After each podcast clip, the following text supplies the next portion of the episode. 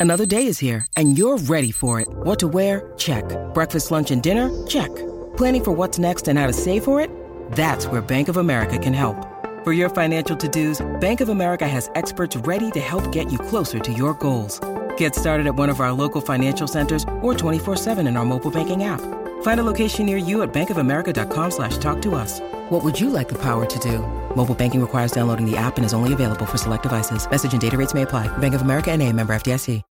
When you need mealtime inspiration, it's worth shopping Kroger, where you'll find over 30,000 mouthwatering choices that excite your inner foodie. And no matter what tasty choice you make, you'll enjoy our everyday low prices, plus extra ways to save, like digital coupons worth over $600 each week. You can also save up to $1 off per gallon at the pump with fuel points. More savings and more inspiring flavors make shopping Kroger worth it every time. Kroger, fresh for everyone. Fuel restrictions apply.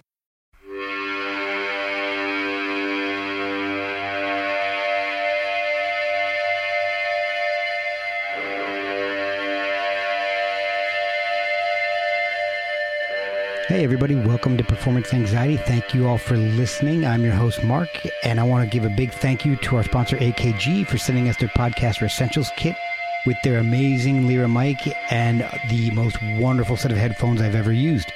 If you've ever thought about starting your own podcast, this is the best way to get into it. Anne Husick is our guest, and she talks about growing up in New York, but missing the entire early New York City punk scene because she went to Miami for college. She joined Band of Susans after being very persistent and almost immediately went on a European tour for six weeks with people she didn't know. She reminisces about playing in an incredibly loud band with four guitars. She eventually left Band of Susans to play with Ronnie Spector, Joey Ramone, and Wicked Wilson Pickett, among others. But she also lost her voice for six years. Recently, she recorded Lulu's To Sir with Love with Roostar and the Roulettes she got the approval of Lulu herself and some other unexpected people. Give Anne a follow at Anne Husick underscore music on Instagram. Follow us at Performance ANX on all the socials. We love coffee from ko-fi.com slash performance anxiety. Merch is found at performanceanx.threadless.com. Rate and review the show and check out the other great podcasts on the Pantheon Podcast Network like Long May You Young, Let It Roll, and Highway Hi-Fi. Now let's make some noise for Anne Husick on performance anxiety. Great. Okay, hi. My name is Annie Husick. I'm a singer, songwriter, guitar player, bass player, percussionist, uh, vocal arranger. I've been in a bunch of bands, maybe heard of. Band Susans, Ronnie Spector, Wilson Pickett. Um, and I'm on the Performance Anxiety podcast. that was terrible. I feel like an idiot saying all those bands, so I'm not going to do that. I'll just say I'm here because Mark liked like Band of Susans, and if you want to hear any more, listen to the show. Okay. In this time of COVID, I I have been a lifelong insomniac. Okay. Many times I'll live on three hours of sleep in the middle of the night. Wow. Um, but what I found out during COVID, when I was never going out, was that what my body actually wanted was to sleep from six to nine, and then again from like one to four. Oh, wow. So I was getting not the one to four, I was pushing it from like three to six or something. But so you're this is during my typical sleep. Oh. So I'm, I've had some coffee, you know. oh man, I'm sorry. We, we could have pushed it a little bit. oh no, no, to. no, it's okay. I do. I am. You know, the world is opening up again, so I'm gonna. This this uh, luxury of time is over. Yeah, well, that's good and bad, I guess. I mean, I'm glad everything's opening up. I'm, uh, Hope you can adjust your sleep patterns. That will never happen. so, I, I first discovered you as part of Band of Susans back Yes. when Here Comes Success came out.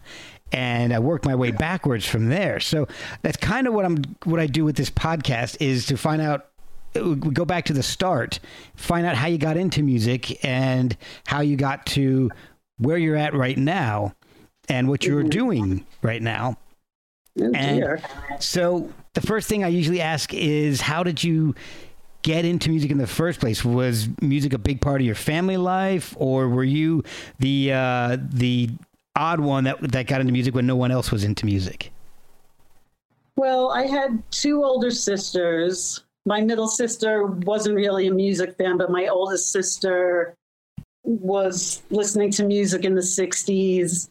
So we had Beatle records and we had In-A-Gadda-Da-Vida. Oh, wow. And things that, I mean, the Beatles, I have a really, really good ear and I was born with it because I could always distinguish the harmonies and I could Oh. sing them. I could sing the harmonies. Oh, wow. And yeah, so so bands with a lot of harmony always really attracted me. Badfinger, Beach Boys, yeah. and the Beatles, the three Bs. um, and uh, you know, mom had me take piano lessons. Okay, so piano was the first instrument. Yeah, probably um, singing was the first instrument. Oh, okay. really. But uh, then I took piano, but I didn't really like piano. I didn't want to read music. It was like I had such a good ear that when my teacher would come in, I would kind of like check out what he was doing. And then I would practice it like that all week. Oh, and then wow. he'd come in the next week and he'd say, Annie, that isn't right. you didn't read the music. And I'd be like, yes, I did. Yes, I did. Of course I did. You know, I memorized it the way I remembered him playing it. So after a, a little while, he just gave up on me happily because I was not interested in playing piano. Right. And then uh, I ended up taking guitar lessons when I was nine from my oldest sister, Jody's friend, Leslie Ring, whose brother was in the band that did Amy. What band was that? Oh, was that Pure Prairie League? Yeah, Pure Prairie League, yes. So I Wow. took, I think I took lessons from her for maybe like a year, something like that. And she did not teach me to read music. Okay. She taught me to play chords. She taught me finger picking. Oh, wow. Um, we did a lot of folk tunes, and I kind of went from there after that. I would listen to songs, and I would. I remember being challenged to figure out something from Tommy when I was about 11. Oh, wow. and so I had to like figure out that song. Where's that chord? You know, Yeah, I knew, yeah. I knew some chords, but how do I play that? I can't play that anywhere over there. So, right from the beginning, I was challenged with figuring stuff out, which I think really helped in my musical development. And then, I don't know, I heard Schools Out oh. and that backwards guitar. I never really wanted to be a lead guitar player, but that song just was like, that made me want to play guitar. Yeah. And oh, then, yeah. and then you'll like this. I heard um, Roundabout by Yes. Yes.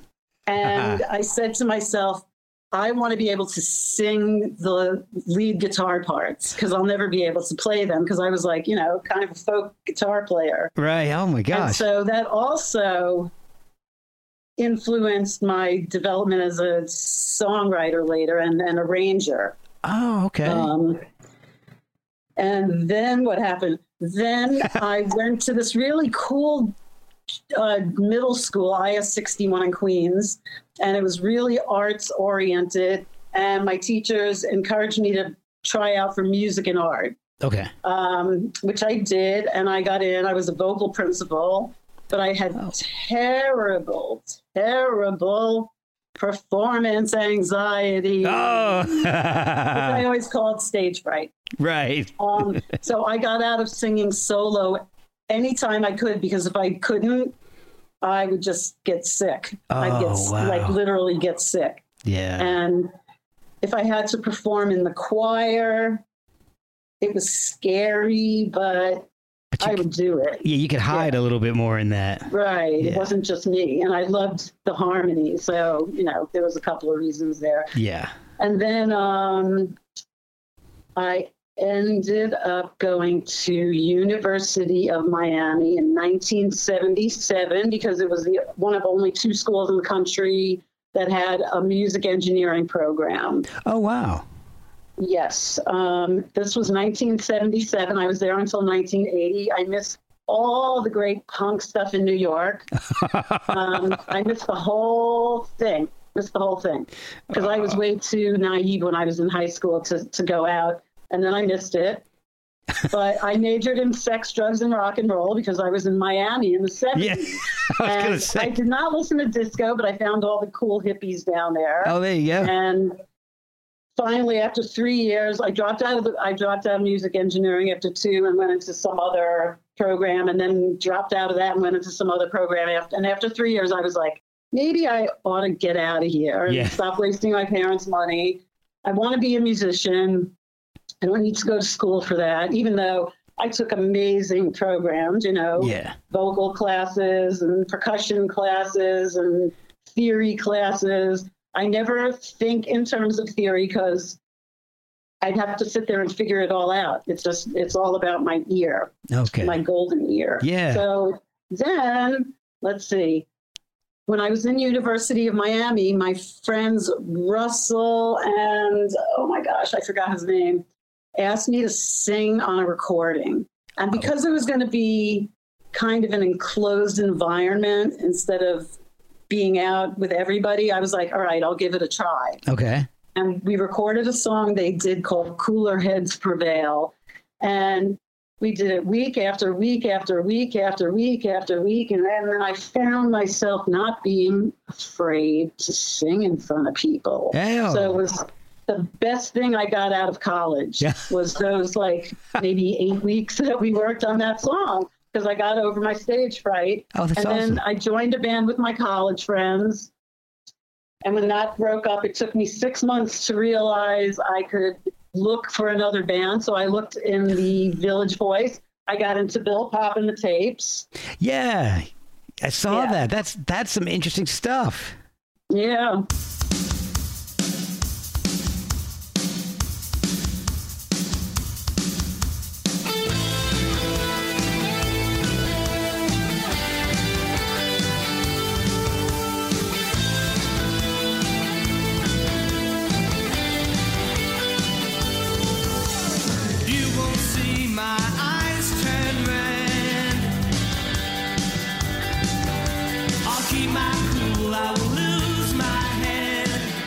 Played with him for about a year and a half. But in the meantime, a friend of mine, Chris Gibson, brought a friend of his named Jeff Knockin to CBGB's because they had a band called The Big Picture. And Chris wanted me to play in the band. Okay. I took one look at Jeff. I turned around to my friend and I said, Oh shit, I'm in trouble because I felt madly in love with him at first sight, literally. Oh. And 30 something years later, he's still my best friend. We Oh. broke up after like eight months or nine months, but he's still my best friend. So, you know. That's awesome. Um, he also was the one that saw the ad in the Village Voice from Band of Susans, and the ad read something like guitar player wanted for recording and touring, no money. And Jeff dialed the number and stuck the phone in my hand. oh wow. Yeah, I think this was in 1988. And so I talked to Robert, and I was very nervous because I, you know, band of Susans. Oh my God. Yeah. Not only did I love their music, I worked with Paige Hamilton. Oh, okay. And and when he got into Band of Susans, So what were you doing with wasn't in the Paige? band anymore. I knew Paige. So what, what were you doing with him at the time? How did you know him? We worked at the Learning Annex. Oh wow. Uh, okay. Yeah, I answered the telephone, and I think he did distribution. And he was a really nice guy. And, you know, he was from the West Coast and he played some jazz guitar, but he got into Band of Susans, a band that I knew. And I was like so excited for him. so I ended up auditioning for them after maybe either after he left or after Karen left. And I think it was after Karen left. And I they liked me a lot, but I didn't get in. They picked somebody else. And then a year later, they called me and they said, "We decided not to." We, they asked me to audition again, or they they said, "We we need you to come on tour with us." And I said, "I can't do it." So they asked me to audition again, and I did, and I ended up getting the gig, Wow. and I ended up I was in the band for five years. I recorded several albums, EP singles with them, did a lot of touring, and it was pretty life changing. Well, I asked Robert if there's anything that I should ask you about, anything in particular, and he said Oh my God. he said two things. He, he said that you were incredibly persistent in your auditions for Band of Susans, and he said ask her how she ended up with a one of a kind G&L SC3 to SC1 conversion.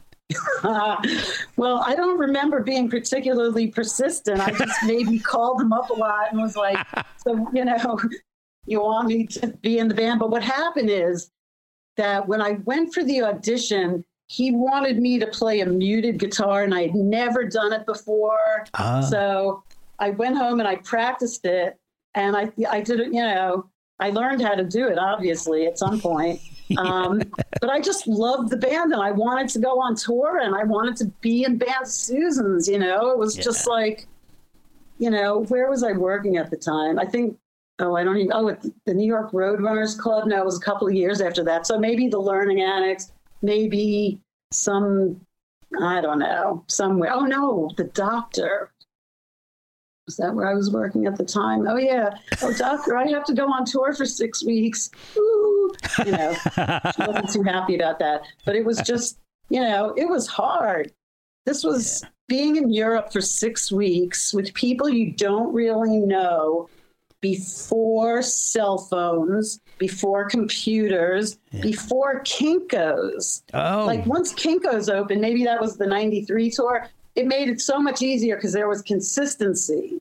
okay. But before that, it was like, let's hope that there's a copy shop because we have to make flyers, we have to send postcards, Oh, we wow. have to do this, that, and the other thing. You know, it was really old school. wow, but I didn't think of that. Again, just amazing. We toured with the Mekons. Oh, cool.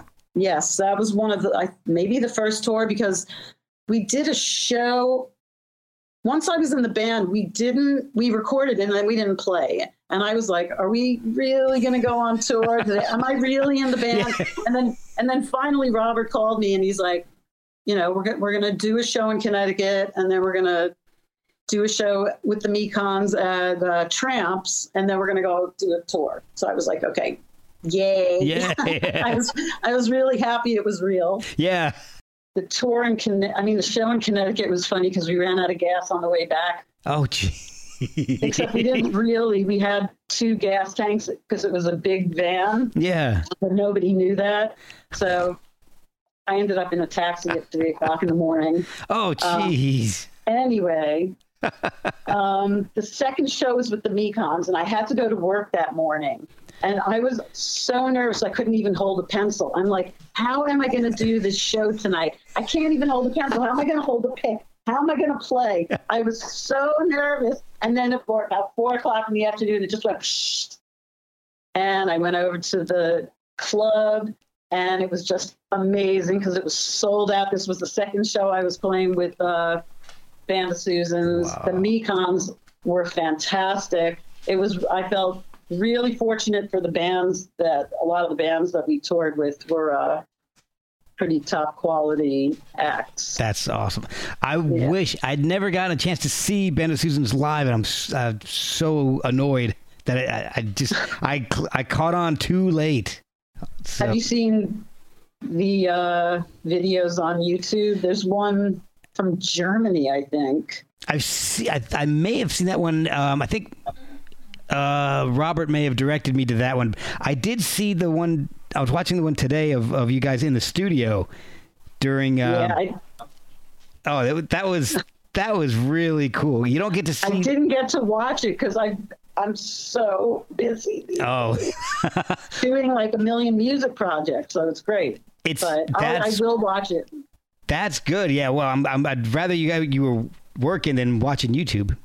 But, but it's really know, cool. It's got a whole bunch kind of. of, a, a band of Susan's nostalgia hour before this uh, interview, and I listened to some songs, and I just thought about being on tour with them and recording with them, and you know, it was really exciting. Yeah. Um, standing next to Robert Poss's guitar, yeah. it was loud, but it was beautiful. It was just like he just.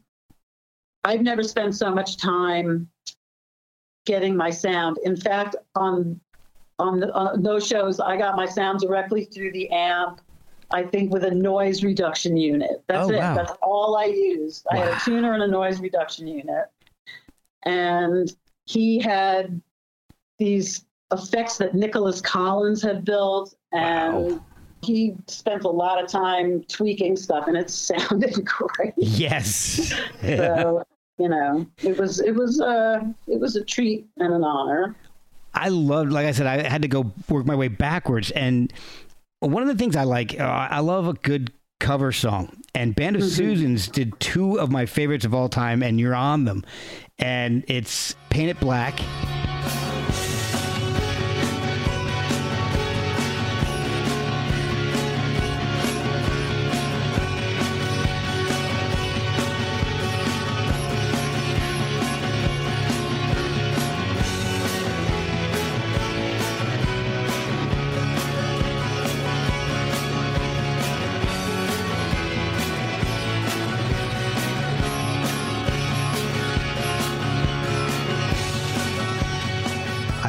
Love that version of Paint It Black and Guitar Trio.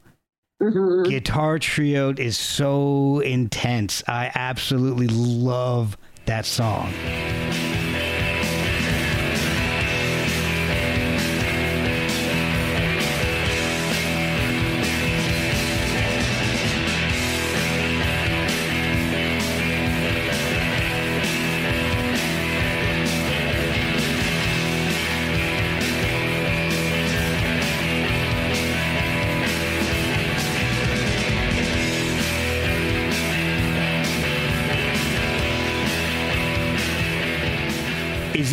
Difficult to do and maybe not with guitar trio but when you're recording and, and whether you're writing or playing live is it difficult to be in a band with three really loud guitars? And that doesn't i'm not even talking about the bass. There's so you basically have four guitars in the Oh, band I think if it was now, I wouldn't be able to do it because my ears have sustained way too much damage over the oh, years. Oh, yeah. But back then, I was pretty much the only one wearing anything in my ears, and I would just stuff tissues in because it cut the high end.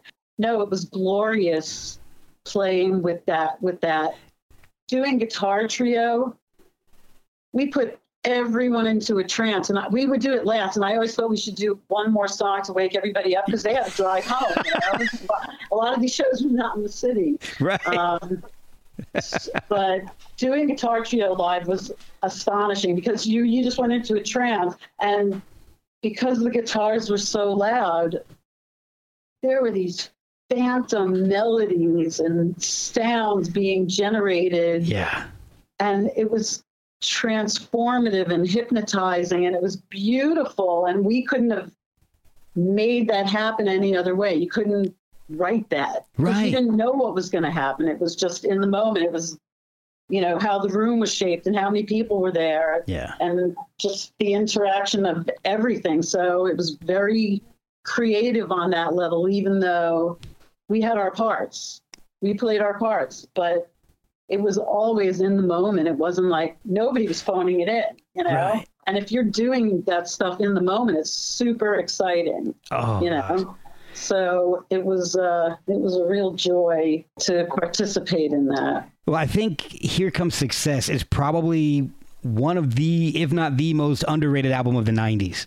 I mean, so sweet. uh, seriously, you've got songs like Hellbent, uh, Elizabeth Stride, In the Eye of the Beholder, As Luck Would Have It. Everything is just so dense.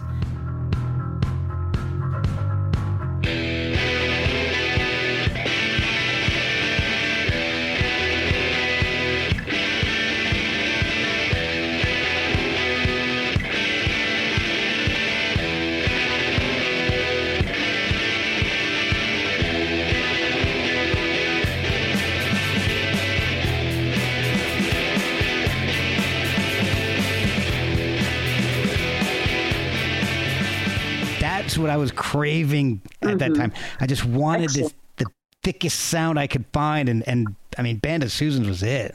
What else did you listen to?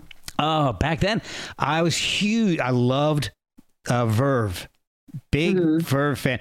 Before they added the definite article, so "A Storm in Heaven" and "A Northern Soul" are my two favorite Verve albums. But Slowdive, uh, I listened to a lot of. Uh, back then, I liked Tool. At this point, a lot of what Tool has done sounds like everything they've already done to mm-hmm. me. So I'm a little tired of Tool. But back then, they were still cranking out some Right. really heavy, unique stuff. Obviously, Helmet, um, mm-hmm. Dinosaur Jr. So I, you know, mm-hmm. I I loved the the heavier stuff, and the more unknown or, or obscure, the better. So so me and my buddies would always get together, and we'd bring CDs. Have a party, throw some stuff on, and I'd throw Band of Susans on, and it one of two things would happen. Everybody would either just go, "This is crazy," or like, "What? What is going on?"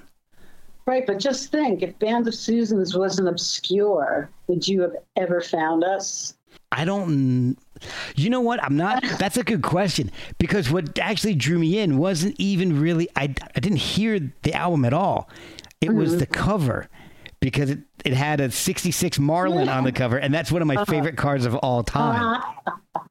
And then That's really great. I bought albums because of the cover too, and that turned out to be favorites. Yeah, and and then the Now EP with the uh, it's it's like a 33 Yeah. Ford Bonneville Salt Flat Racer on it, and that beautiful black and white image. I mean, it's. I saw them at the same time, and I because I was at some record store and I picked up "Here Comes Success," and then I'm like, "This is incredible!" And I went back and I got Now, and then they kept going back and further and further Veil, and and you guys hooked me with with the, the cover art first. That's excellent. My uh, my friend Jeff, the one I told you about, Mm-hmm. did the photograph on the Word and the Flesh. Oh wow! He did the, the guitar stuff. I love that. Yeah. I thought that was that was amazing. I love Okay, now this is this is going to be sound weird maybe, but I was a photographer for years.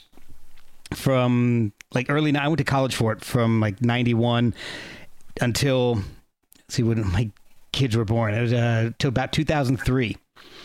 And I've gotten back into it in the past few years, but since I have a day job, I do I, I do the photography that I want, not stuff that I have to do to pay the bills. And so I do a lot of up until the pandemic, a lot of shows, a lot of music events and all. And one of the things I like to do is to get a close up of the guitar, whoever's playing the guitar, because of that album and My Bloody Valentine. right. Loveless. And we came out before My Bloody Valentine. That's right. But I love My Bloody Valentine. Yes. Oh gosh, so do I. That's the loudest show I ever saw. Ah. I knew their music so well, and I could not distinguish one song from the next. And I had my earphones stuffed in there. You know, it was just like Ah. it was like unnecessarily loud. I'm sorry. Like, what joy is there in that? It's I- just an assault. I've heard that. I've heard. I've heard that swans are similar, where Yeah. it's just. And and I haven't seen My Bloody Valentine or Swans live, but I did see Ministry, and same thing. I I've, I don't know much Ministry, but I I couldn't tell when one song. And the only thing I could tell was they at one point they did a cover of Supernaut, Uh huh. and that was the only thing I could recognize. And we were outside too, Yeah. and I had to hold my ears. It was ridiculous. Oh my God. It was an outdoor show. I would get, you know, I went to a lot of concerts at Madison Square Garden when I was a teenager, you know, Yeah. all the arena rock bands that were the bands I was listening to. Yeah. I did not like punk until 1987. and then I ended up performing with Joey Ramone. So it was just a good thrill, you How- know. How did that happen? Well, through lots and lots of twists and turns, I ended up in Ronnie Spector's band. Yes. right in my lap. It was a thank you. um, uh, and Ronnie was working with Joey. So I got into her band in 99. So from 99 to 2001, or maybe the end of 2000, I don't know. Yeah. We did any shows with Joey in 2001. We did a bunch of shows together. It was really fun. And you ended up you and you played on on Ronnie's album. The Last Rock Star. Yeah, I'm called? on. I think I sing background vocals on three songs on Last of the Rock Stars, Okay. and also on the couple of the tracks that I'm on is Keith Richards. Yes, I wanted to ask you about that. Oh my God!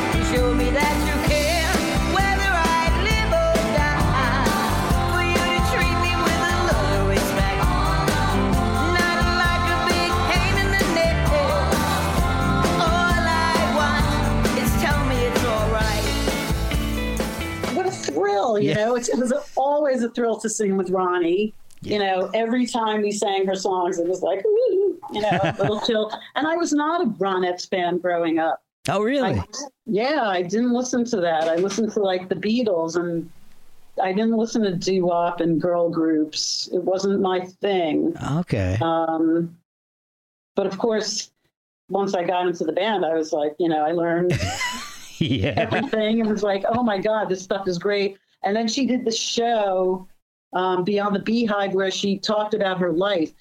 And it was just an amazing story, you know. And she's, I read her autobiography Yeah. and it was qu- it was quite a tale. So it was an honor to do those songs, you know, that that are timeless in my estimation. Although Oh gosh, yeah. the kids of today don't seem to be listening to music that where they'll appreciate anything like that. I no, I agree. It, right now, I think music generally is becoming more of a passive thing. Because when I was a kid, I don't know about you, but when I was a kid, I would get an album, LP, CD, didn't matter. I, I was opening it, I was reading the liner notes, reading lyrics, finding who the band thanked, who the, the, producer and the engineers. I didn't even know what they did, but I wanted to mm-hmm. know who was doing everything on it. Mm-hmm. Mm-hmm. And you don't, you don't get that anymore. You can't. You don't get all that information on just a download. Right. It's Yeah, it's, that's true. it's just a it's a huge shame, I think. But we'll be right back after a word from our sponsors. I actually, well, I guess the, the the question I was I was going to get to before I sidetracked myself here was, I know in a lot of albums where they have guest guests appear on them, the main band doesn't really work with that guest. They'll they'll record it elsewhere. Or did you actually ha- get to work with Keith? No. Ah, I worked with in Daniel Rey's studio, me and Trisha Scotty were there that day doing the background vocals together. man. I do like that album a lot. I was listening to it uh, Yeah, I like it too. I I, think- read some bad reviews and I'm like, get What? over it. You know, Did it? she's not the Ronettes. She's Ronnie Spector in 2000 and what eight, you know, Yeah. nine or whatever year it was. Oh, some of those songs are great. Like, like "Never Gonna Be Your Baby" is just. I love that riff. I mean, that, We used to do that live. That was really exciting. I love that's that's a really rocking riff. That is really great. Wipe my face every morning. Wet thoughts of you in my head. I'm not ashamed to tell you, but I fear what lies ahead. It smells of crime, it smacks of sin. I give a little more each time I give in.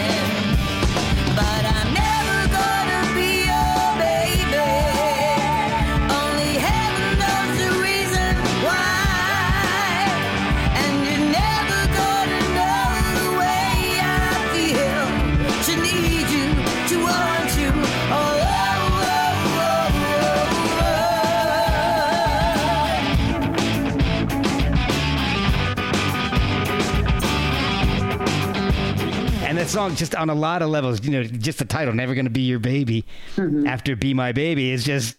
I love Right. it. Yeah, I can't remember who wrote that one. It's in the liner notes. I can't find my copy of the CD. Oh no. I have to order it. Oh man. Well, while we're while we're here talking, I'll look it up real fast. But um, Computer. yeah, this you know some of the technology is helpful. I don't know how to get anything organized. I do these shows. I started doing these shows in England on Facebook Live. Okay. So you perform for yourself, but you're you're in their context, and they post your video. Oh, okay. Yeah. And I still haven't figured out how to do that with my computer over here and this over here. I don't know how to keep my computer on without it going off. I can do it to my phone, but not my computer. And it's just, I am not a technological genius. I've never used, I'm such a throwback. I've never used MIDI. Oh, wow. I don't really use effects. And that's because of Robert, you know, because of being in band Susans. You Yeah. know. Now I'm playing acoustic. I've had several bands myself. I had uh, an acoustic vocal duet with this girl, Jeannie. It was called Space Girl. And then Oh, I worked with this guy, Robert Not Watkins, for many years. And we were Ann and Knott. We were shameless. Uh, and he would, ju- I wrote the songs and he wrote amazing guitar parts Oh, nice! to go with my guitar. Is that anywhere where I, I could hear that? Because I haven't. I didn't. You know what? He just gave me some DVDs, so I'm going to look into getting them loaded into YouTube. Oh, awesome! So I'll let you know when that gets done. Yeah, please It's on the do. list. Maybe when I'm up at the camp this summer. I go to the lake for the summer. Oh, nice. Now that I'm working again, finally, after all these crazy COVID months. Oh, oh, I did want to ask you a couple other questions about Band of Susans before we move on here. Were you into the avant-garde rock scene beside outside of Band of Susans? Was that something that that you were working Well, on? I liked The Fall and Tuxedo Moon and Sonic Youth and Cocteau Twins. Yeah. I was a big fan of this DJ, Delphine Blue. She's still on, I think, FMU on Fridays from six to nine. And I know I know her now. When I met her, I was like, oh my God, you created the music that I loved. You know, you you Oh, made me awesome. love. You played all these songs for me. So I did. I wasn't. I didn't know Rhys Chatham. I didn't. You know, wasn't into that whole thing. So I guess yes and no. yeah, I can understand that. Yes and no. So, all right, so I like weird music, but I wasn't into the that specific. So mm. you yeah you weren't so you like I said you weren't into Rhys or, or like Glenn Branca or any, that wasn't no, okay. I didn't know those guys. I didn't know them until Robert played me guitar trio, Oh. or maybe you know when I read some press and he had talked about them. And Robert did mention this, and I did want to ask. He said, "Ask Ann how she ended up with that G&L guitar." Oh, that G&L guitar. Well, I had a black Stratocaster, a 1977 Strat, and it was the worst guitar in the universe. It weighed 400 pounds and it had zero sustain. And Robert wouldn't let me play it in the band, so I played his red. His he he had a blue guitar that I played, and I played this guitar in the band and he ended up selling it to me and i was ever so grateful and i have played it ever since and i've been in a whole you know you i also owned his g his l1000 bass Oh. that susan played in band susans so that i played in a million bands because i play guitar in my band and just a couple bands but i play bass in everybody's band Okay. um, so I love G&L. I'm a huge G&L proponent. I am not a gearhead in any way, shape, or form. I have one electric guitar.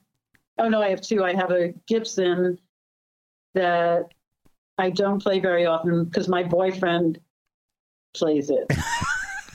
he's, he, he scripted it. It went back and forth between that. It's really mine, but it's kind of his also. um, so I'm happy with the G&L. I love it. I love it. so what and I went it, from playing 11s in Band of Susans because I used to break s- strings all the time. Now I play 10s.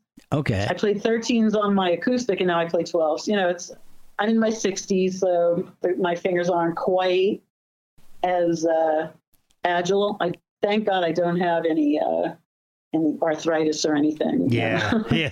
so I'm still playing constantly.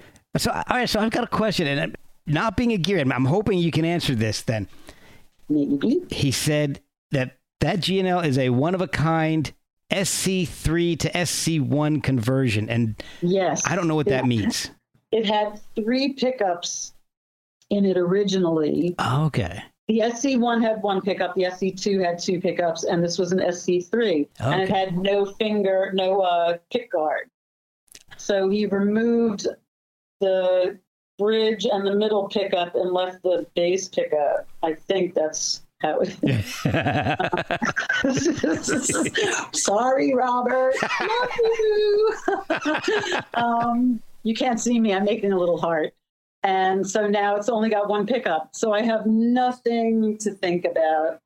Actually, it's it must be the uh, treble pickup because it's it's toward the floor that I keep the, the toggle switch. But it's a beautiful guitar. I've taken terrible care of it, but it's mine and I love it. And Joey Ramone signed it. oh wow. 91 we we did a christmas show together at life and he signed my guitar good luck jay ramone 99 Oh, that's awesome. yeah Oh so man, it's it's it means a whole lot to me that's wonderful. So Yeah. when did you start playing bass? well I guess i played bass in one of latch's bands which was not really anything but in I oh I did a show with Tom Goodkind. My roommate was on. Well, I was on tour. My roommate was home, and Tom called for a stage manager. So my roommate ended up doing it. He had wanted me, and then in '93, Tom Goodkind called for my roommate to play bass, and he was out of town, so I ended up doing it. So that was my first gig, and it was a big deal. I think it was at St. Mark's Church, maybe Oh yeah. something. It was some some celebration.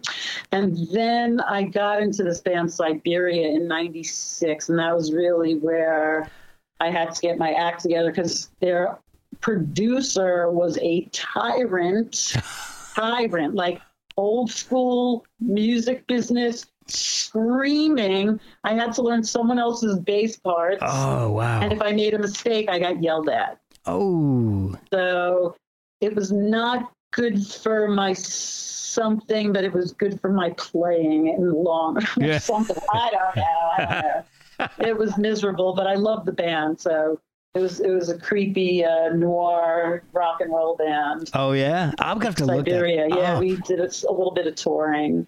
Discogs, which is one of my go-tos to find out, you know, related bands to, to my guests. Mm-hmm. They don't have half of this stuff on there. This is I know. I have nothing. I've never. I am.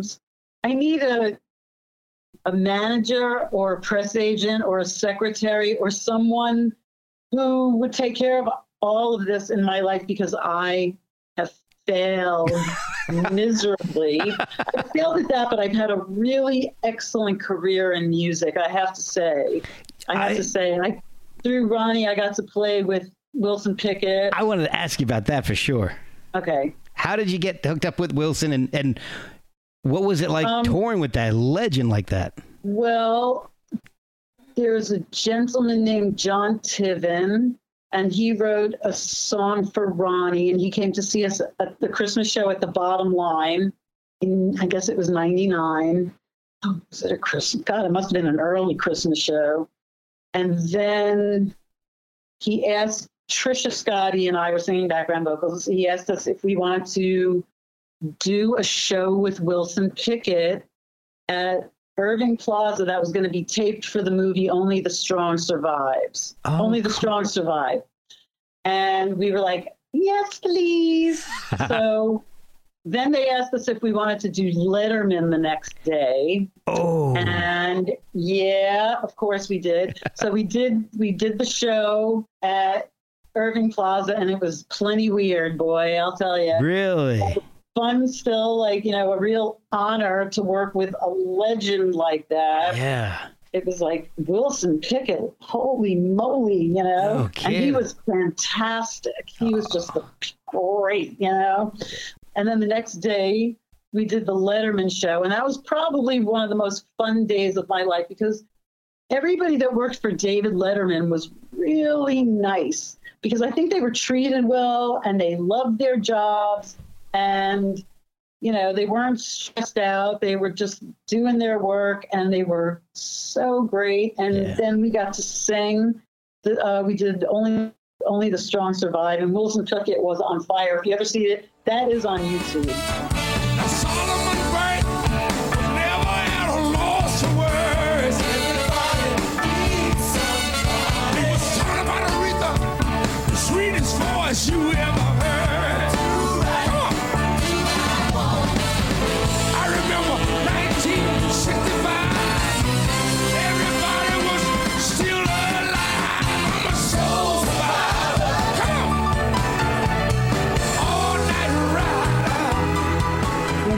you he's just like prowling around the stage you know Oh. we're in the background doing our little thing you know um, and it was really that was great.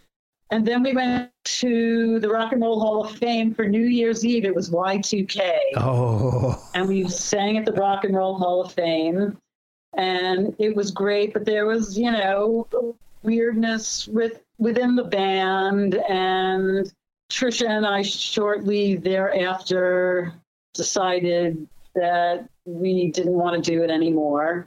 So we left the band, and it was a great experience. I'm really grateful that I got to do it. I got to meet D.A. Pennebaker because he produced the movie. I Oh, got to work with Eddie Kramer in the studio.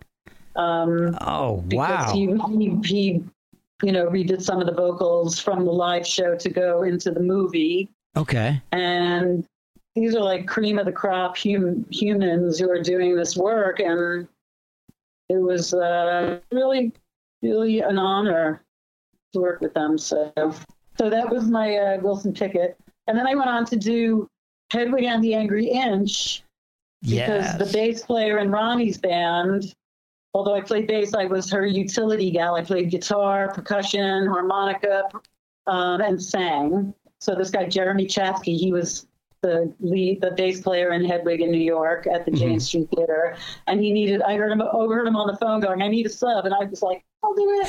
so I ended up being a sub for that show, and then I also did was in the cast in Chicago oh, cool. for a while, for a couple of months, and that was really exciting. We built the show up and the theater from scratch, Wow. so I got to see how the lighting was put together and staging and the you know the, how they were running the whole thing. So that was real exciting, also. Oh, that's awesome. You did a couple of things that I thought were really interesting. Recent, I guess fairly recently, you were involved in a Neil Gaiman documentary, and you also were a part of a film called Revenge of Zoe. How did you get involved in Wait, what was the second thing you said? uh, Revenge I- of I Zoe? Oh, I'm not involved. That's my best friend Jeff. Ah, Jeff grew up in England and was went to school with Neil Gaiman and they did their first cartoons together. They were in their first punk band together. Oh, wow. So I have met Neil on several occasions and I did have a song in his documentary. okay. But as far as did I have a song in Revenge of Zoe? I don't I'm maybe. Jeff It's- produced Jeff Jeff was one of the producers, so maybe I did. I don't I don't know. it under your your you have an IMDb listing here. Oh, so I will have to look into that because I might have a song in the movie. It's or prob- part of the song. It It's says, very- yeah, it's right now. It, I'm looking at it right now. It says Revenge of Zoe Music Department, Okay. and I'm trying to see if I can get. I can't get into any too many. I'm not up on these things. I'm a, I'm a disaster. No, well, we got to know what. Pe- People have actually asked me to be their manager, which I think is the funniest thing ever. funniest thing ever. Because really, oh my God, I would drive you into the ground in months, you know? Even if you've been together for 60 years, yeah. Um, You were also part of the last Jerry Lewis telethon. I was part of the last Jerry Lewis telethon. Um, I was singing with Ronnie Spector. Okay.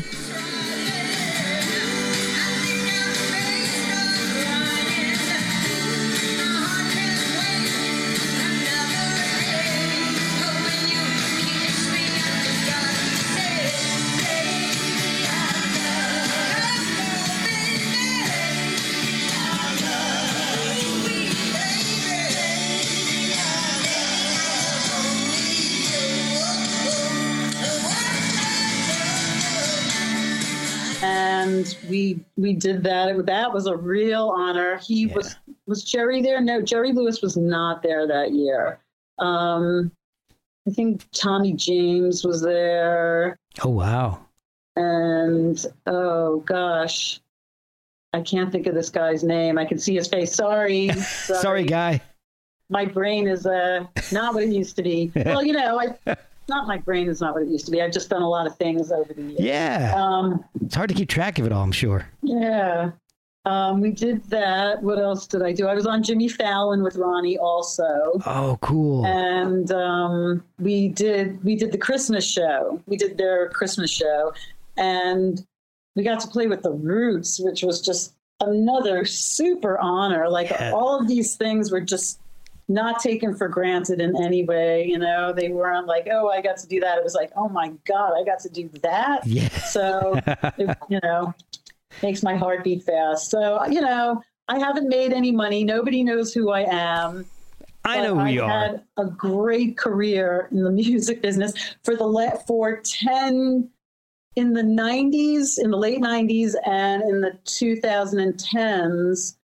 I booked a club called Sidewalk Cafe Okay. by the end, I was doing for the last several years. I was doing four nights a month, and a lot of the bands that were sort of on the CB's Max's scene Mhm. in the '70s played. You know, all the oldsters they all played at my club, and Oh, cool. it was like a party every time. You know, because I didn't.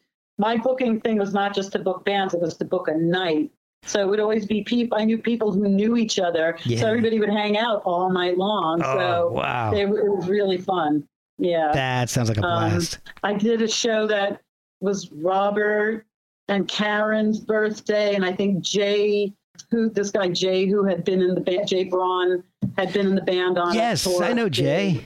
Yeah, he he played in the band in '95. Him and Kelly Burns played drums Wow. in the '95 tour. And then I saw recently you did To Sir with Love with the Roulettes. Yes. Tell me about the Roulettes because I don't know a whole lot. I discovered Well, that right before we started recording.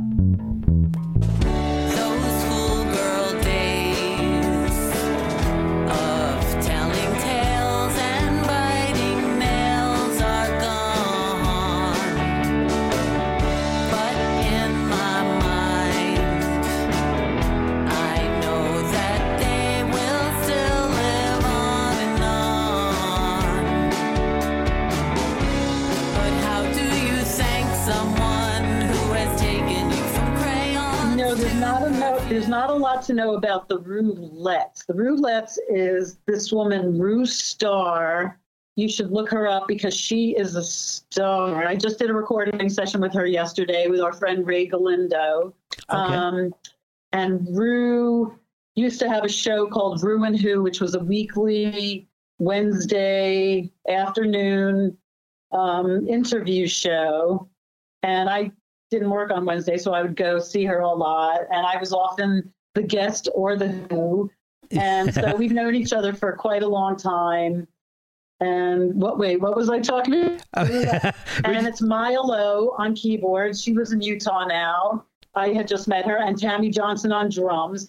And we did a song, Sir with Love. We recorded it in Baltimore the day that I got mugged and my shoulder got broken. But that's a, that's I'll tell you that story after Okay, Um, yeah. because Rue had had a conversation with this guy in Canada, um, Paul Zest, who has a show called the Zest Radio Show, and he asked Rue if she would be interested in recording the song, and he made a pledge to give a dime for every viewing of the show up to ten thousand. So he would pay up to a thousand dollars to uh, a hunger organization, Feed the Children. Wow. So we've gotten a lot of hits, but it's only showing about 3,000 now. So we're hoping to get up to 10,000. We don't know what went wrong or anything, Oh, man. but we got Lulu Blessing Oh, wow. via Instagram. Oh, wow. Excuse me. We got the blessing of the man Sir's character was based on. I can't remember his name, but he got in touch with us. Oh, wow. and he loved the idea that we were doing it for the benefit of Feed the Children. And oh my gosh, like to be able to have the blessing of the woman who sang it and the, who the song is based on, Yes. you can't really ask for more than that. So, so it's our one hit wonder. we did do a few shows, mostly with songs from Rue's songs. She has like 60 different bands. She plays with a lot of different people. I've played with her in a few different iter- I, I, iterations, and she's just a girl, You know, she's very cool. You've also done a few of your own solo albums too. I have done a couple of albums. They were both were not exactly representative of what I was doing. Okay. Um, but they have their charms. I, I will not deny that. Uh, the first one was recorded in, I think, 99 or 97. It was called International Sweetheart right. on Rainbow Quartz Records. I am not currently on their roster. And my second record was done, I don't know what year it was, 2016. It's Okay. called Insomnia, yes. and it was on Worldwide Vibe Records.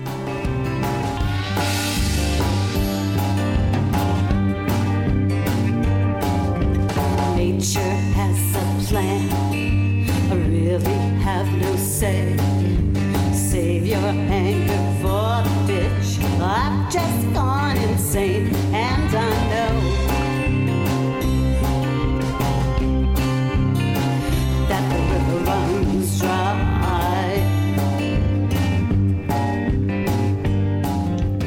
had several bands. As I said, I had Space Girl and Shameless. Um, and I put out, and I guess uh, International Sweetheart, I can't remember if that's under Ann Husick or Shameless. And I think it's Shameless. okay.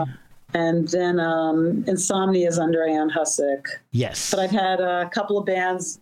Exit 99 that was my most recent band. I had it before COVID. And I decided not to continue with the band. I decided if I want to do my own stuff, I'd rather do it solo right now, oh, okay. or maybe with my my man partner guy. It's our 22nd anniversary yesterday. Our first Wow. our first the day the, the first day that we went out i mean the next day was my first ronnie spector gig so that was quite a weekend Wow. Um, but we've been together 22 years and so i i don't know what do you call him? My boyfriend my husband my, my thing my guy my partner. You're yeah. yeah. that thing. Mike so so interstate johnson he plays guitar with me. Um, i also uh, and in that band um, i had roger stoltz on drums and stu richards on bass. And i had another band before that called granny with ronnie wheeler on guitar and shauna westgate on drums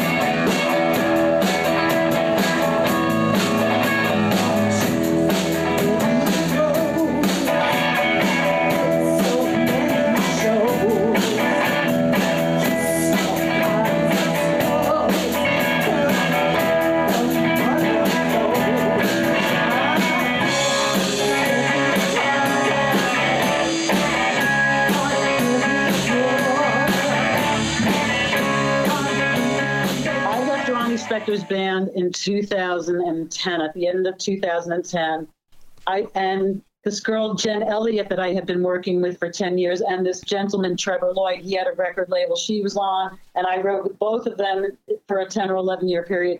They both kind of drifted away from me, and Okay. Ronnie was drifting away, and it seemed like nobody wanted to work with me. So I sold my bass head.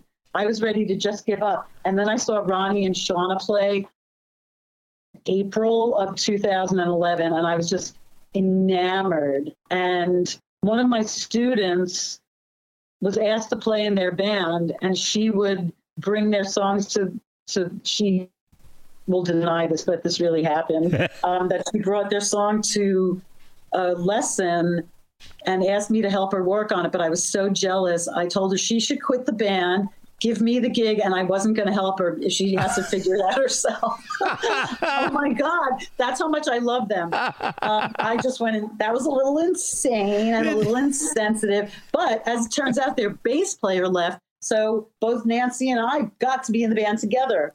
And she quit after about five years, and I left after about six years. Okay. It was just time, you know, to move on. And Ronnie and Shauna have gone on to have great bands, Moritao. Um, they play with my boyfriend in a band called Bad Avocado. Oh, cool.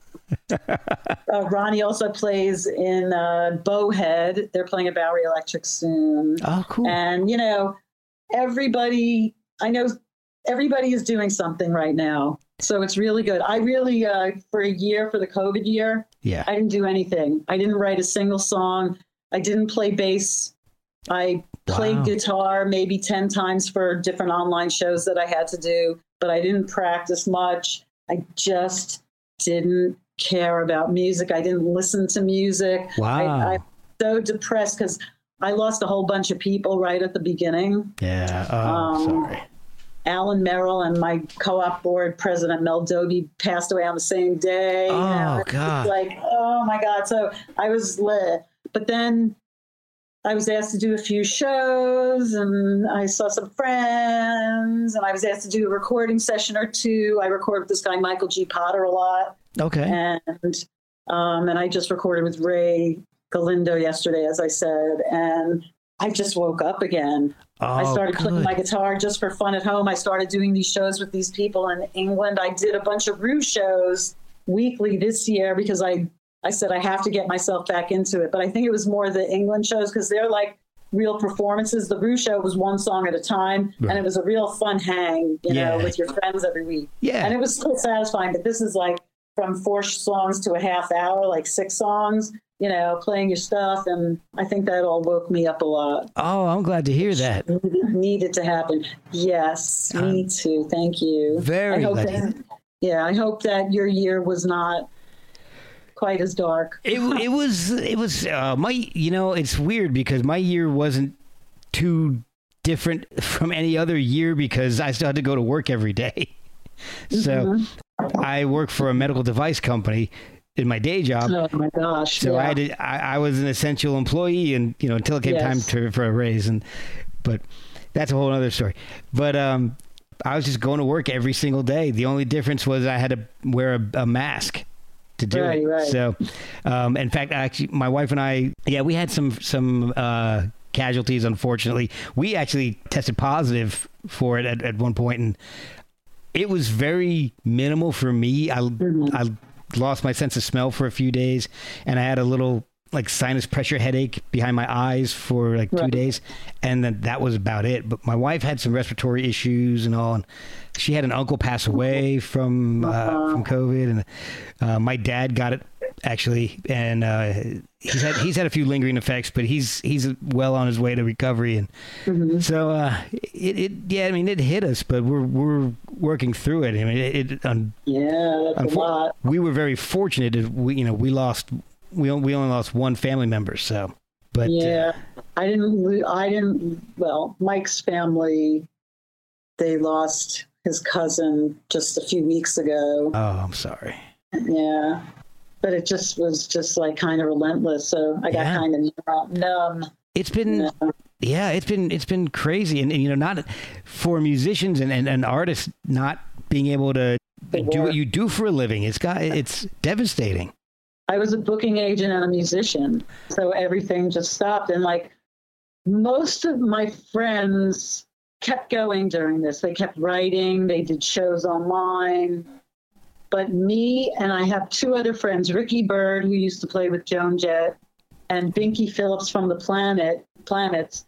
We all just shut down, the three of us. And I was I was very sorry to hear that they did also, but I was also grateful to know that I wasn't the only one Yeah. that and, you know because everyone was like oh you should be really creative now you're going to have all the time in the world and i was like i don't give a fuck about anything Yeah. you know I've I heard didn't that. get to see my mother for 13 months Ah, you know or the rest of my family yeah. i didn't visit mike's family although he went up there um, you know, it was just I've actually heard that from a lot of people. You know, when they Right. that they had all these plans when they found out that they weren't going to be doing anything for a long time, and they didn't follow through on any Yeah. of them. So you're definitely not alone. right. Except the difference is I never had plans. Well, I didn't make plans. I didn't say I'm going to do this, that, and the other thing. I never said that. I, I actually, in some ways, it's changed me because my life became very meditative. It was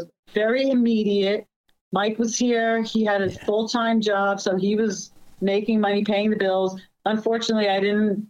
I didn't qualify for unemployment. and I didn't Oh. get any COVID relief money. man. Um, but he was working. So I was support staff. I cleaned the house, I did the laundry, I cooked the food, I washed the dishes. And he didn't ask me to do that. It's just what I did. It was Yeah. like, it was important for me to do that in the time because he was contributing and I wanted to contribute. So that was my contribution to our situation. And it was an important one. So I didn't feel an imbalance, you know? I felt like, that makes like sense. yeah. So in that way, that was good because I didn't have that additional guilt Right. on top of everything else. right. Um, but I'm just glad it really feels over. I've done a bunch of shows. I've done solo shows. I have one coming up at a club on Long Island called Buckley's on the 24th of July. awesome. Um, right now, it's billed as a solo show, and I don't know who else is playing that day. But that place is really fun. And the last time I had a solo show, it was really good. oh, I have to say, I gotta make an album, just acoustic album at some point, and do it the way I do it. You know, maybe with a little production, some background vocals. I love producing background vocals. I lost my voice for six years. what? What do you? okay, now you have I'm to. not kidding. You have to explain that. I lost that my voice for six years. I think because I was teaching guitar lessons at the New York City Guitar School for Okay. 11 or 12 years, and I never got a break. So even if I had a, a, so, a tired throat or a sore throat or anything, I just had to push through. Wow. And I think that in combination, I started, you know, I don't know if this had anything to do with it, but I, th- I do believe it did. I started using saline solution in my nose and it like cleaned out my sinuses and I lost all the architecture in my face and it Oh. just like fucked up my vocal cords somehow. I don't, I don't, and I had GERD. So it was just like a, What? you know, a, a- a big storm of all kinds of things at once. And I was in Red Gretchen, and I woke up in 2013 one day, and I could, I could, I could sing those notes again because I actually lost notes. There were notes I couldn't even, I couldn't sing, in my because my vocal cords would just flap around. Oh my Um, God. And I woke up one day and I could sing, and I put a band together the next day. Oh wow. I was like, oh my God, I have all these songs. I've written so many songs for myself. I wrote a lot, a lot, a lot of songs for Jen Elliott. Mhm. Um, she was on City Canyons Records. Yeah. I wrote song, a lot of songs for Peter Ulrich, who was in Dead Can Dance. And he that was also on City Canyons Records. Okay. Um, I wrote songs for, you know, and then tons of songs for myself. I have so many songs I don't remember them. Oh no. but I've been kind of going back and reviewing stuff lately, um, which has been a lot of fun. oh good. But I also, um, my friend Jeff is going to use a Band of Susan song in his one of his movies. He's a producer as well as like 10 million other things. And he called the other day. He's like, I'm so excited. I just listened to the whole Band of Susans catalog. It was great. Yeah. And so I listened to The Word and the Flesh today, and it was really fantastic. Yeah. In fact, I think I even put it on Facebook. One of the only albums I listened to during COVID was a Band of Susans record, and I just like sat in my chair and rocked, you know, Oh for god. Yeah. 45 minutes or however long it was. Yeah. It was great, and it just brought back a lot. And so I want to listen to all the Band of Susans catalog too, because I love it. Oh, I do too. It's Thank so you good. for uh, bringing back so much nostalgia. you Oh, know, good. in my brain. I'm so happy. Eating Chinese food in Prague. oh no, that was in Belgium. that was in Belgium. to Susan getting um, what is it called? And they put that yellow thing on your tire. Oh, the the the uh, Booted. They put the boot on your tire, and she talked the cop out of it. He took it off. It was just, you know, one of the most amazing things ever. Oh man. Yeah, and we played with this band AC Temple. We toured with them in England, and they were fantastic. And we did a festival in Switzerland at Lake Zug that they invited us to in the last moment, and it was just the most glorious day. And I drank like half a bottle of scotch on stage because it was so hot, and I didn't get drunk at all. It just evaporated. It was just the only liquid I had. Oh my Uh, I'm not kidding. I didn't get drunk at all. It was the weirdest thing. Oh um, wow.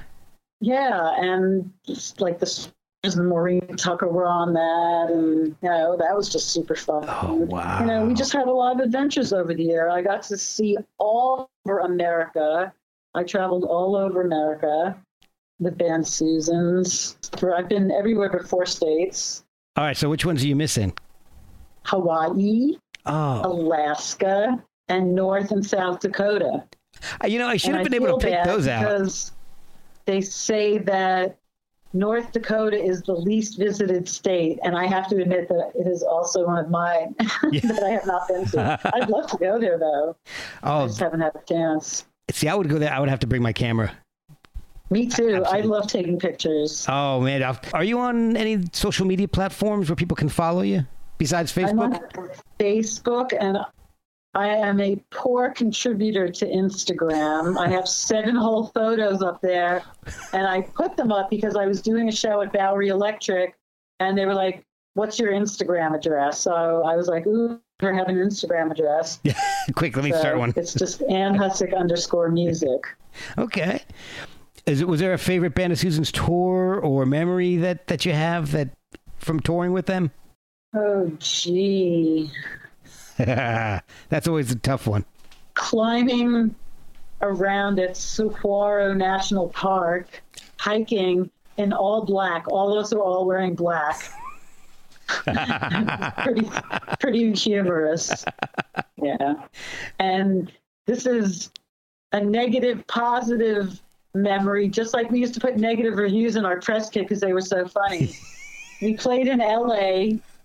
That's where our record label was, but they didn't invite anybody. And we started off with this song. Oh, do, do, do, do. I can't remember what the name of it was, but we farmed it pretty hard. And we just all turned around and went, oh my God. But it was just a moment, you know?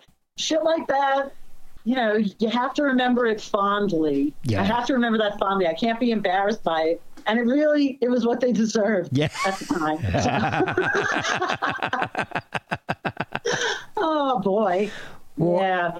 But I made a lot of friends. Oh. I'm a terrible friend, so I haven't kept in touch with a lot of people because I've been in so many situations since then that I have one friend here and one friend there and one friend here. Like, you know, I keep in touch loosely with Robert and Mark and Ron and much more loosely with Susan, although I love her and respect the hell out of all the work that she's done Yeah. over the years, um, she's really dug into her art, which is a beautiful thing.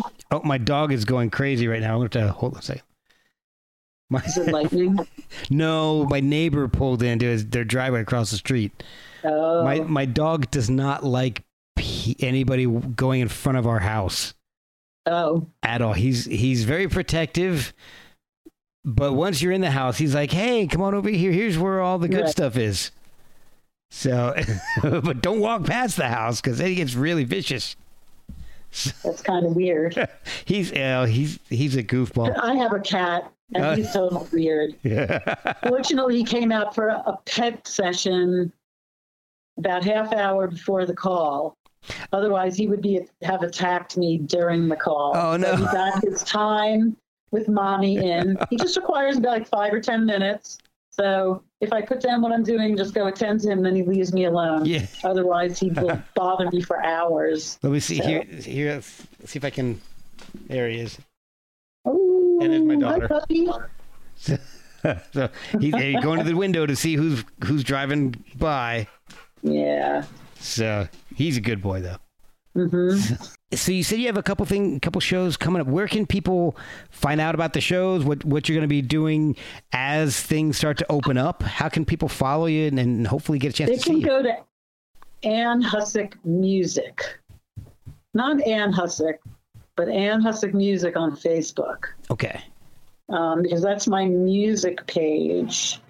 And I put up videos of past performances as they come into my consciousness. and I will advance my shows there. Okay. Awesome. And then people can go to Instagram and look at your seven pictures. They can look at my seven pictures someday. Because let me tell you, I've had so many gigs. There are times when I had to learn like 60 songs. Oh my god. I'm not kidding. Because all of a sudden I had four gigs in one week. Oh you know, wow. stuff like that. And as of yesterday at three o'clock, I didn't have a gig tomorrow, but as of four thirty, I have a gig tomorrow. So, like, you know, a Oh, lot of stuff is coming up. I'm going to have a birthday show at the Parkside Lounge on September 25th. Now, I was, like I said, I was a booking agent for years, and I got my friends, and I'm going to have the best show ever. Oh, so excited! that's I'm so awesome. excited. Well, thank you so much for spending a good chunk of your evening with me. This has been a blast. I've, I, I love talking Band of Susan, so this has been wonderful. Uh, thank you so much, Mark. I like I said, I've never done a podcast. I hope I wasn't boring. Not I at all. That if, that people listen, I'll tell people about it. I You know, appreciate Let me know when it's coming up. Thank you. and good luck with everything. Thank you.